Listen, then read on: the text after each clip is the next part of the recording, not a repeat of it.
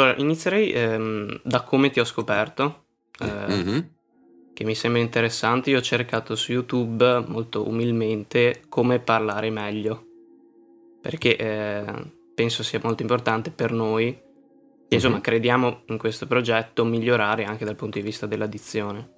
Ok. Eh, cercando eh, appunto questa- questo titolo, insomma, cercando mi è venuto fuori un tuo video che se non sbaglio era come avere, come rendere la voce più netta, è possibile? Ok, sì, più netta, cazzuta, sì. Esatto, sì. E poi insomma eh, ero rimasto impressionato, mi era piaciuto molto anche il tuo modo. Sono andato sul, sul tuo sito e ero rimasto Bravo. veramente colpito da, da una frase in cui sinceramente mi rispecchio, che credevo nel potere delle parole per aggiustare le cose che non andavano e scacciare i fantasmi, che è Mhm. all'inizio del, insomma, del, del- di dove ti presenti. E, e niente, da qui poi è venuta un po'. Ne avevo parlato a Riccardo e, e ci sembrava interessante, insomma, poter parlare con te. Beh, eh, io inizierei chiedendoti un po' la tua storia, eh, la tua professione, eh, come hai iniziato. Allora, qual è la mia storia? Come ho iniziato, soprattutto Perfetto. con il doppiaggio, in questo Sì, senso? Ecco. Allora, mm, ha un po' a che fare con quello che dicevamo dietro le quinte, ossia anche il migliorare a parlare. Ehm, ero alle superiori e c'era il mio insegnante che è molto, era molto severo e mm, tra le altre cose voleva che migliorassi la parte orale. Quindi quando ero interrogato eh, facevo confusione, poi eh, anche modi eh, di parlare così, e, ehm, mm, tutti piccoli errori. Allora, eh, questo insegnante aveva una radio, Susa Onda Radio, una di quelle radio locali dove tipicamente ci si può fare le ossa. Che cosa vuol dire? Che non è un network, è una piccola radio locale.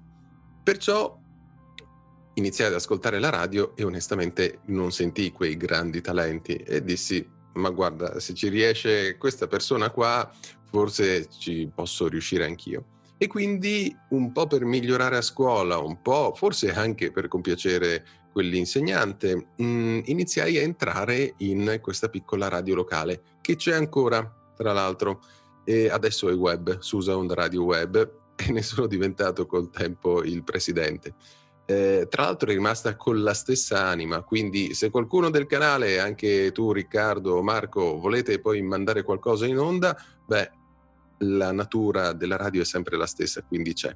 E allora ho iniziato a trasmettere e trasmettevo in maniera un po' strana, non il tipico DJ, mettevo musica strana, eh, facevo le interviste a me stesso, facevo voci, cioè facevo quello insomma, erano quasi delle scenette. Poi, eh, casualmente, notai la televisione. Ero un po' più scemo, eh, stiamo parlando che ero già alle superiori, e dissi, ma questi qua che parlano in italiano, caspita, parlano davvero bene.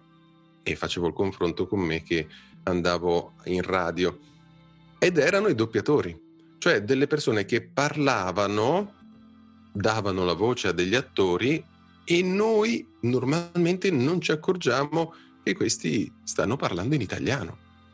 Ed è talmente fatto bene che mi aveva colpito di questa segretezza, di questa sorta di, mm, di, setta segreta che nessuno sapeva niente, che voce ha, che, no, che voce ha, no, che, che volto ha un doppiatore non si sa perché è quello di quel protagonista, di quella protagonista. E allora iniziai a interessarmi al doppiaggio. Come si fa a diventare doppiatori? Più o meno il percorso è sempre lo stesso, ancora adesso. Quindi ho fatto il mio primo corso di edizione che c'era nel, nel paese dove, dove, abitavo e abito tut- tuttora e non ho imparato nulla. Ho fatto un secondo corso di edizione Ah, devo dire il motivo per cui non ho imparato nulla, eh? perché non studiavo. È pazzesco, eh? però su- succede, eh? se non studi non, non, impari. Poi ho fatto un secondo corso di edizione, questa volta eh, un po' più serio, un po' più articolato e anche costoso. E dato che i soldini erano miei, ho studiato. E, e allora lì ho imparato, diciamo, l'80%. Poi ne ho fatto un terzo che era all'interno della scuola di, eh, di teatro che ho frequentato, la Sergio Tofano. E quindi dopo tre volte alla fine qualche cosa di dizione l'ho imparata e l'ho assimilata. Al che poi mh, mm, il mio obiettivo era quello del doppiaggio. Continuavo con la radio, sì, ma è come eh, un, un, gioco. E mh, mm, con il doppiaggio dopo aver finito la scuola di teatro, andavo a seguire i doppiaggi. C'era questa possibilità che adesso è un po' più difficile, ma non è del tutto esaurita. In questo periodo sì, perché ovviamente non potete andare in giro negli studi per eh, il Covid, ma andavo e seguivo, guardavo la gente doppiare, guardavo la gente doppiare e a un certo punto uno dei direttori, che era anche uno dei miei insegnanti di teatro, per due motivi. O eh, aveva capito che in me c'era qualche cosa, qualche talento che doveva esprimersi, questa è la cosa che spero, oppure si era rotto le scatole di avermi sempre lì appresso, mi fa, senti Walter, ma perché non vai a fare anche un po' di adattamento dialoghi? L'adattamento dei dialoghi è quella parte che c'è prima di entrare in sala di doppiaggio. Perché se devi doppiarlo è un, è un prodotto estero. Può essere un cartone giapponese, può essere un film americano, un reality di un'altra lingua. Però il testo va tradotto, ma non basta la traduzione, va anche adattato. Che significa che mantenendo il ritmo devi cambiare le parole perché se inizi con lui, mantieni lo stesso ritmo e finisci con lui, allora succede la magia del doppiaggio. Se il personaggio dovesse parlare con la bocca chiusa, mm-hmm, non va bene, no? E quindi l'adattamento è questo lavoro, cioè prima di entrare in sala riscrivi i testi e li prepari per il doppiatore. E anche in quel caso feci abbastanza schifo, ma una dote che eh, ho capito di avere è quella di essere testone e di imparare dai miei errori. Perciò mi sono segnato tutti gli errori, un po' alla volta sono migliorato, sono migliorato e sono riuscito a entrare sia come doppiatore sia come adattatore dialoghista e quindi da lì un po' alla volta, passando da uno studio all'altro, tra una porta chiusa e un portone che si apre, ho continuato. Interessante. Ho andato è... lungo, va bene? No, benissimo. Se devo essere più stretto, no, no. No, no, benissimo, benissimo. Ok, e comunque mi era venuta in mente una, una cosa ascoltandoci, ascoltandoti. Mi domandavo eh, cosa vuol dire che non eri eh, insomma portato all'adattamento dei dialoghi all'inizio e poi eh, sbagliavi e ti tenevi. Cioè, cosa, cosa, quali erano gli errori? Ok, bella domanda. Io, tra l'altro, ero avvantaggiato perché conoscendo le dinamiche dello studio di doppiaggio conoscendo anche ciò che un doppiatore eh, vuole al microfono, vuole avere al microfono, ero avvantaggiato rispetto a un semplice traduttore. Il semplice traduttore cosa fa? Traduce, ma non sa che cosa vorrebbe il doppiatore, cosa preferisce il direttore, cosa fa arrabbiare il fonico. Io queste cose le sapevo. E nonostante ciò c'erano tante accortezze che vanno dall'accontentare il cliente, dalle pronunce, dalla formattazione del, ehm, del copione, perché anche come lo scrivi mh, mm, ha un, una ragione d'essere. Tu un libro lo scrivi in un determinato modo, metti capitolo, metti paragrafi, non scrivi una linea lunga che va in là all'infinito, no? senza mai andare a capo. Questo per dirti, farti un esempio.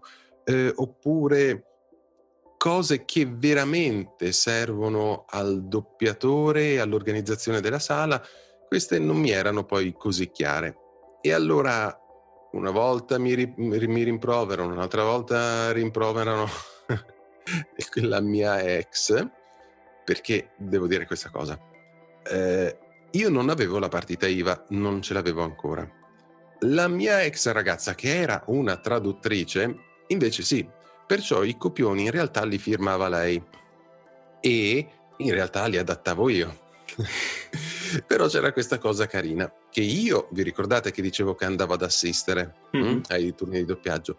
Quindi andavo ad assistere a dei turni che avevano il mio copione e sentivo che diceva ma questo copione fa schifo, è troppo lungo, è troppo corta, e qua non va bene, e qua, insomma, de, delle, eh, dei commenti negativi sul mio copione, ma io stavo zitto perché non l'avevo firmato io. Poi telefonavo alla mia ragazza e dicevo guarda che ci sono dei problemi sul copione, vieni in studio così ne discuti con i direttori, con il direttore artistico. Lei arrivava e chiedeva Mm, ci sono dei problemi sul copione, va tutto bene? Tutto bene, tutto perfetto. No, no, molto bene, brava, grande, sì, sì, sì. Ma come? Fino a un attimo fa la stavate insultando alle sue spalle e quindi ho capito anche che bisogna fare anche un po' di eh, scrematura dei commenti che si ricevono. Poi, dato che comunque avere una traduttrice sulle spalle, perché ci dividevamo comunque i costi, lei traduceva, io adattavo, ho deciso di cambiare strategia economica, l'ho sposata e quindi così non ho più spese da ripartire. Cioè il, mio, il mio primo consiglio, se vuoi diventare dialoghista, sposati il traduttore o la traduttrice, così risparmi.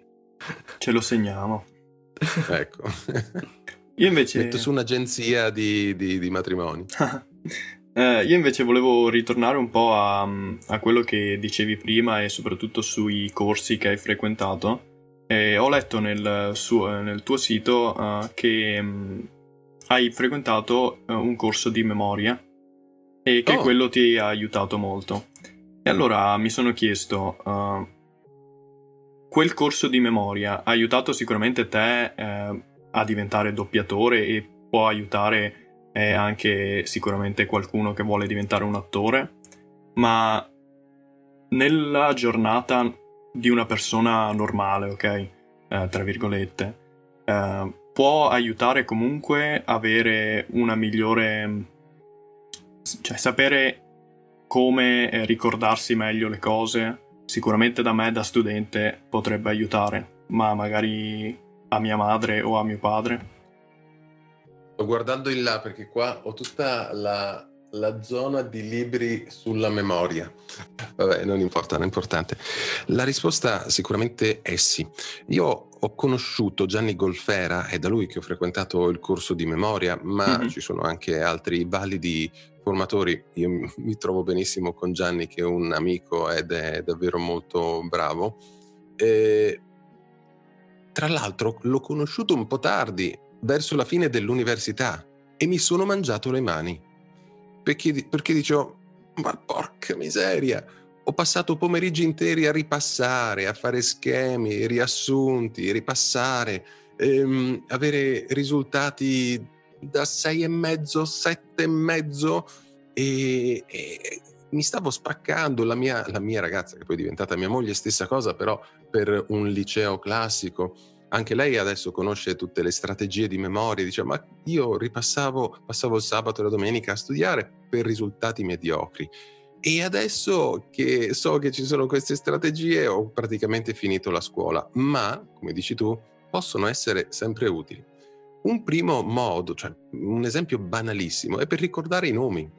Quante volte ti è capitato di presentarti e ti, o che ti presentino una persona ciao ciao piacere ma non hai nemmeno sentito il nome, non ti ricordi nemmeno come si chiama quella persona.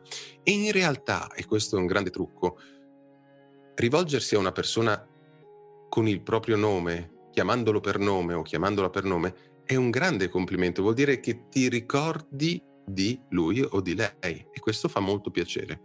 Quindi già sapere come memorizzare i nomi è davvero fondamentale. Eh, io nel doppiaggio vero e proprio non lo utilizzo tantissimo perché è un lavoro molto veloce, non devo memorizzare i copioni, ce li ho scritti, li leggo. Mi è capitato però almeno un paio di volte di fare bella figura a dei provini per dei casting in tv. C'era una volta dove eh, aspettavamo fuori, ci danno il copione per l'appuntamento un quarto d'ora dopo. Quindi c'era questo copione e l'idea era quella di andare poi in, ehm, dal castista a fare il casting leggendo. E io usando le tecniche di memoria, l'arte della memoria, mi ero memorizzato quel testo. E la cosa aveva fatto molto, eh, aveva colpito molto. Ma come? Te l'avevano, anzi addirittura, ma ti avevano già dato il testo prima? Sì, un quarto d'ora fa. No, no, prima ieri, l'altro ieri. No, me l'avete dato appena adesso. Ah, ok. E chiaramente anche a scuola, cioè ricordare delle date facilmente, ricordare eh, come si coniuga qualche cosa, insomma è tutto molto più facile, tant'è che lo sto utilizzando con eh, mia figlia e, ehm, e il bello è che usi la fantasia. Spesso ci ritroviamo a dover studiare delle cose e iniziamo ah, devo studiare, devo studiare, devo studiare. E invece di devo studiare, magari potrebbe essere devo studiare. E quindi utilizzando la fantasia, utilizzando associazioni strane, ehm, inusuali, esagerate, faciliti la memorizzazione. E poi c'è chiaramente il, la cosa grandiosa dell'utilizzare il metodo dei loci. Il metodo dei loci è una roba antichissima. Tra l'altro, la, la, cosa più assurda è che le tecniche di memoria nel tempo siano state dimenticate. una roba un po' assurda, ma.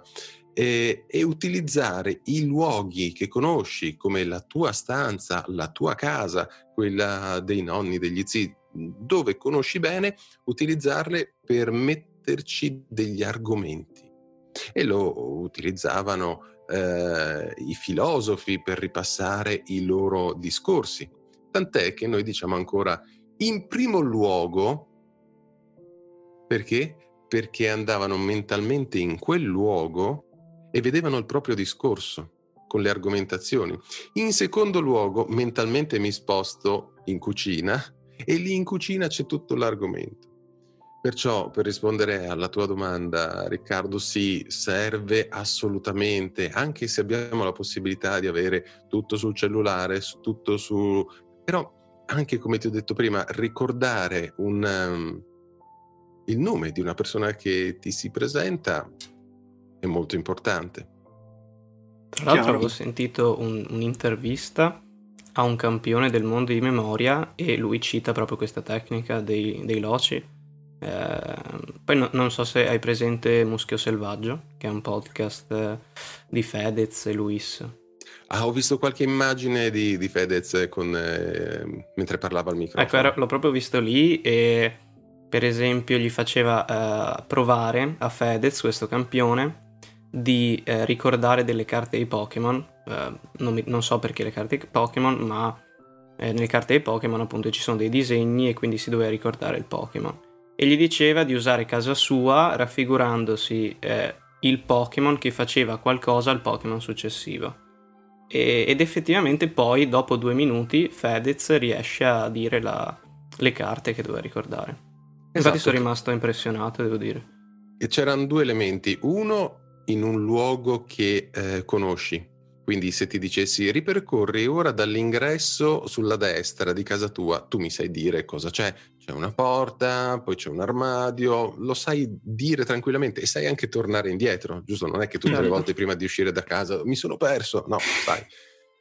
Second, la seconda cosa è che ha concatenato le immagini, cioè una agisce con l'altra e una agisce con l'altra, le ha concatenate e le ha rese più forti. Forse era Matteo Salvo quello che, che hai visto, Marco. Sai che non, non mi ricordo, purtroppo. Comunque anche lui è molto, molto bravo e usa anche un altro sistema, le mappe mentali, cioè, e lo dico per gli studenti in particolare, um, un modo per schematizzare, un po' come fare un diagramma, ma in maniera creativa e questo mette insieme due emisferi, l'emisfero che è più rigoroso, quindi voglio uno schema, voglio i punti, bullet point, questo, questo, da questo deriva questo e quest'altro, e la parte più artistica che dice ma io vorrei disegnare il giallo, i fiori, un ramo, tutto così. Bene, metti queste, insieme queste due competenze degli emisferi e chiaramente crei più rapporti sinaptici per avere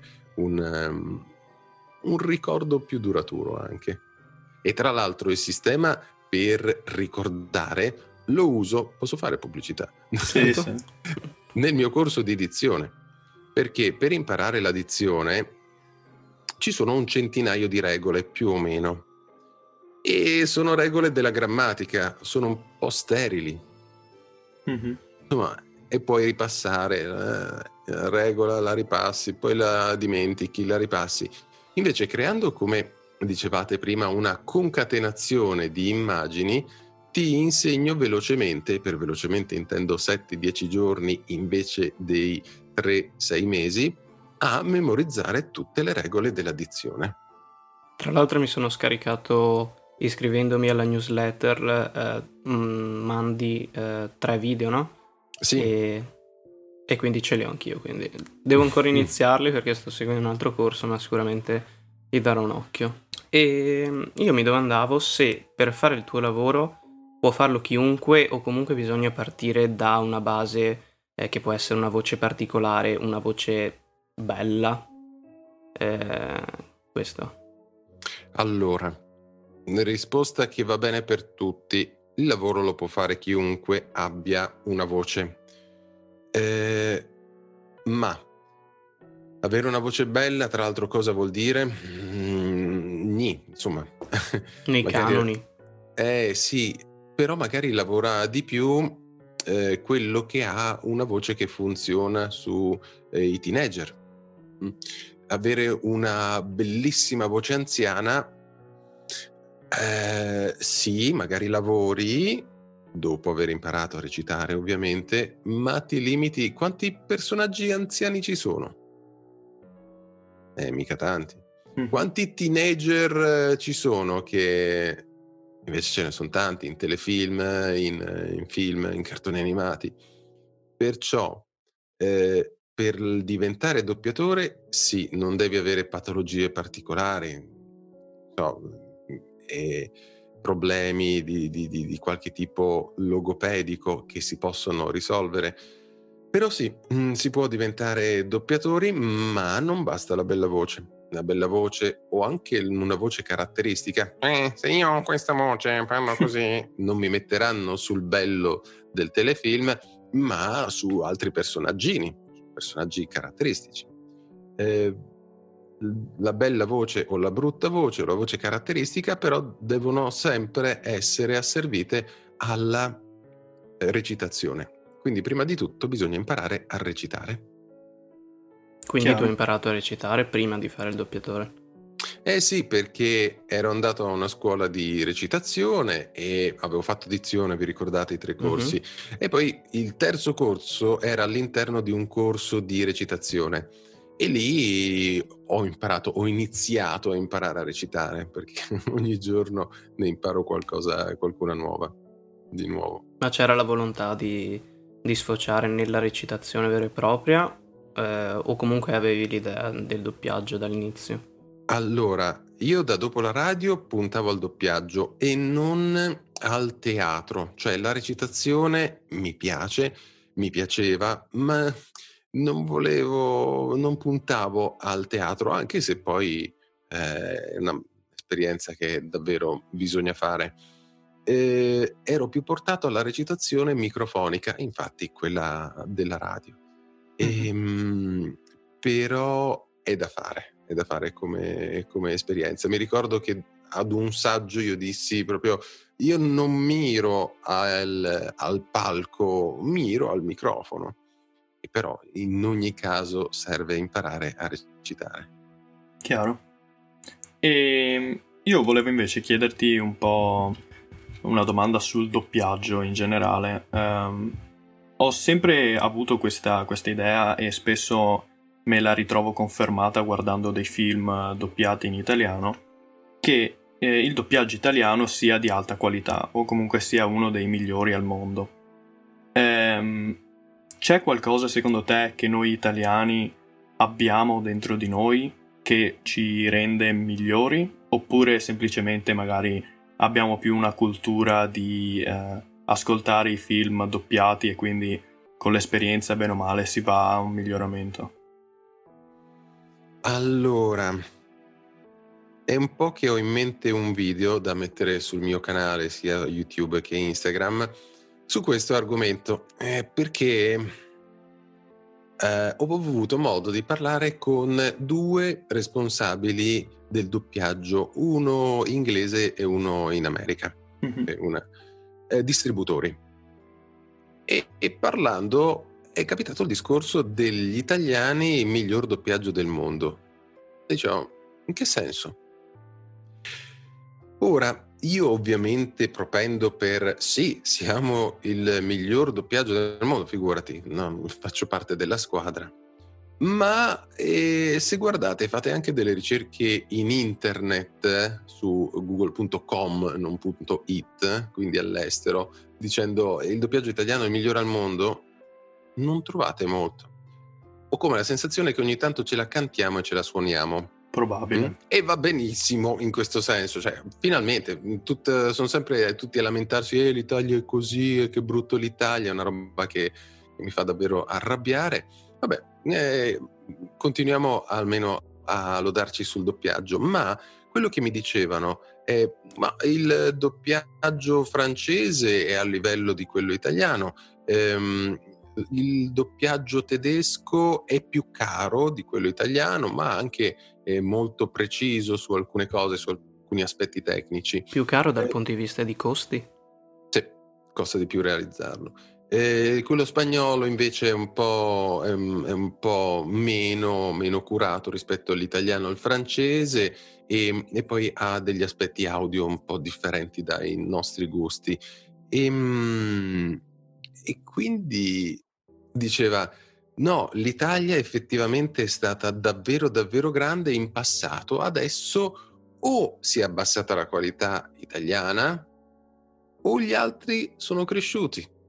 E questo è una cosa interessante perché spesso adagiarsi sugli allori dire siamo i più forti, siamo i più fighi, abbiamo una storia e mentre te lo stai dicendo gli altri Mi ti raggiungono oppure eh, viaggiano lì.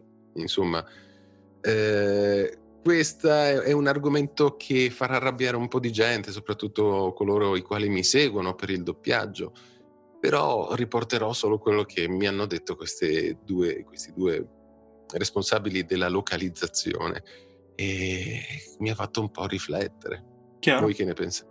Sì, um, io avevo parlato, avevo detto queste cose un po' per, uh, sì, per per sentito dire, insomma si sente dire che gli italiani sono, sono bravi, poi vabbè, uh, come ho detto prima, guardando uh, film o serie tv uh, doppiate in italiano che ormai non lo faccio più spesso. Um, mi dispiace perché secondo me è una, è un'arte anche quella del doppiaggio e quindi sì. eh, ascoltare un, un, film doppiato è qualcosa di diverso rispetto guard- ad ascoltarlo in lingua originale eh, però ultimamente me li sto guardando molto in lingua originale. Eh, però, ad esempio, ho visto Pulp Fiction recentemente eh, doppiato in italiano e ci sono certe scene che proprio il doppiaggio, secondo me, ha, non dico migliorato la scena rispetto al, a, alla lingua originale, però sicuramente gli ha dato qualcosa di diverso, qualcosa che, che mi è rimasto. Se ne sto parlando. C'è ancora, Certo, ah, quante volte abbiamo migliorato alcune cose. Eh, piccolo esempio, sto, sto, ho finito di adattare, sto dirigendo un prodotto, non posso parlare di che prodotto, ma ad un certo punto uno dei personaggi fa una battuta su Tijuana, una città del Messico. Mm-hmm. E non la capivo sta battuta. Allora ho chiesto al cliente che sta a Londra dicendo mi spieghi questa battuta. Il cliente ha detto No, non la capisco nemmeno io. Vabbè, se non la capisci nemmeno tu, e allora cosa faccio? Inventa qualcosa che abbia più attinenza con quello che stava dicendo. Ho inventato una battuta che fa più ridere. Eh, per dirti, alle volte, alle volte succede. Ma questo, Un... questa cosa... Ah, scusami, scusami, continua. No, vai Marco. Eh, questa cosa spesso accade, mi pare, perché... Eh, rimanendo sul doppiaggio, no? Quando, io mi domando, quando ci sono certe battute che vanno bene solo in lingua, no? Bisogna proprio rifarle da capo. Oppure sì. eh, parti cantate, per esempio non so se conosci eh, la sitcom Community in cui ci sono diverse parti cantate che anche lì vanno bene solo in inglese e quindi bisogna riscriverle da capo immagino. Esatto, esatto. Eh, mi fanno sorridere quelli che dicono: "Eh, ma è diverso dall'originale". Punto primo, abbiamo detto che non è una traduzione, ma è un adattamento, perché dobbiamo fare delle, delle, dei cambi. E poi alcune battute rendono in una lingua e anche in italiano, o altri, mh, mm, altre battute si perdono, giochi di parole, e allora devono essere cambiate certamente cercando di renderle eh, più vicine all'originale, tutto quello che si, che si può fare. O le canzoni, le canzoni proprio perché hanno una metrica e io uh, cambio quella parola, mi cambia la metrica. Mm-hmm. Eh, perciò devo cambiare le parole e quindi anche un po' la traduzione, per forza di cose. Chiaro. Comunque rimanendo un attimo sul fatto che avevi detto che spesso abbiamo migliorato alcune, alcuni doppiaggi, no? Sì. A me eh, viene sempre in mente quando si parla di, di, doppiaggio, anche a scuola, mi ricordo che ne parlavamo, eh, Dragon Ball e eh, il doppiaggio italiano, perché il doppiaggio italiano di Dragon Ball è qualcosa, a mio avviso, che sono nato e cresciuto con Dragon Ball, qualcosa di incredibile. Guardi Dragon Ball in inglese, eh, non so se inglese e americano sia lo stesso doppiaggio, però sembra eh, proprio eh, inferiore e, e, questa cosa mi, mi, è sempre rimasta molto impressa, infatti pensavo anch'io, riprendendo il discorso di Riccardo, che sì, siamo i migliori nel doppiaggio, no? eh, si dice spesso e ci credo, ci credevo, fino adesso. Credici ancora, ti prego. Sì, sì. Penso che comunque eh, sia perché un po' in tutto il mondo eh, lo show business stia crescendo, anche grazie a Netflix e alle varie piattaforme di streaming si sta creando più contenuto e quindi secondo me anche i vari stati, i vari eh, doppiatori devono alzare la qualità anche loro. Quindi più gli altri che sono avvicinati a noi che noi abbassati, secondo me. Eh, cosa rende eh, un buon doppiatore un buon doppiatore? Wow. Uh, mm.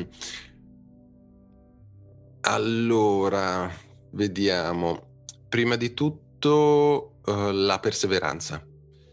Uh, perché allora dobbiamo scremare un po' la, la, la, gli esempi perché ci sono i talenti, quelli che caspita, li senti, sono bravissimi, dici wow, e quelli sono bravi, cioè, cioè sono non c'è, non c'è niente da, fare, sono super bravi.